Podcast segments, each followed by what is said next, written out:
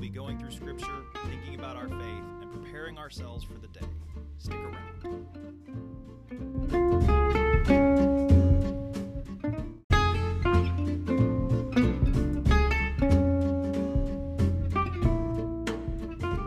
Thanks, everybody, for listening to this edition of Stress to the Nines.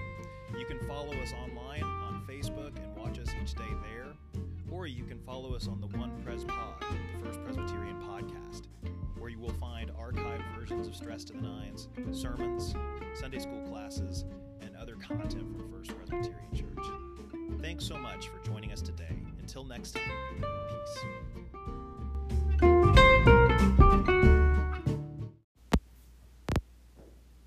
Hey, good morning, everybody. Happy Monday to you. It is November the second, and this is our edition of Stress to the Nines for today. Uh, before I begin, just a reminder that uh, obviously I, like the rest of you, are aware that we are in an election week.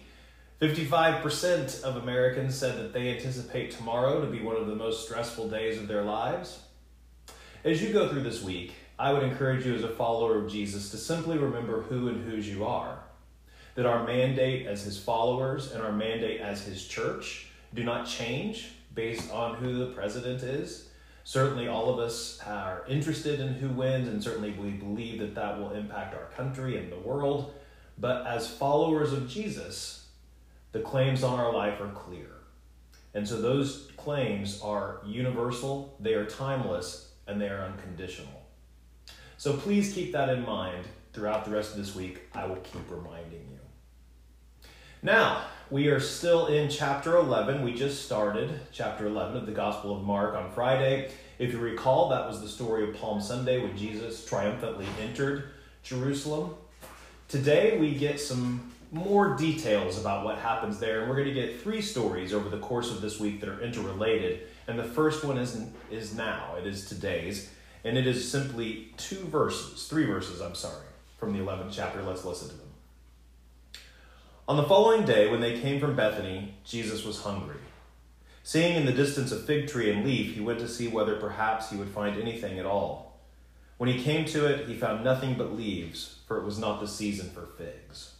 He said to it, "May no one ever eat fruit from you again." And his disciples heard him. This is the word of the Lord. Thanks be to God. So this passage is a little weird. One, uh, I do like the humanity of it, that Jesus is hungry and gets frustrated and seems to have cursed the tree, but also, of course, this is symbolic. In the next story tomorrow, Jesus will enter the temple, uh, and we will get the scene where he cleanses the temple. The fig tree is supposed to be symbolic. It points to the withered work that Jesus sees and the corruption that he sees in the temple cult that has developed in Jerusalem, and the ways in which the religious establishment has failed its mandate to do God's work and to lead God's people. So this fig tree, while amusing in a sense because Jesus is hungry and there's nothing in it, points to a deeper truth of his disappointment at the state of religion and faith that he found in Judea. And it's also a powerful reminder to us as the church that our work is never done and that we're being graded on this. Jesus deeply cares about the work we do as his followers. Let's pray. Holy God, on this day, we ask that you would bless us with grace and with peace, with comfort and with hope. Help us to feel your presence in our lives, to feel the movement of your Spirit and respond to it.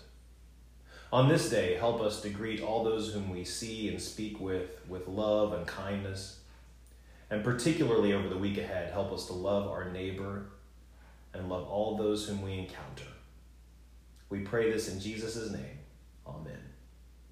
Okay, gang, that's your Stress to the Nines for this morning. You know the drill. I'll see you tomorrow. Peace.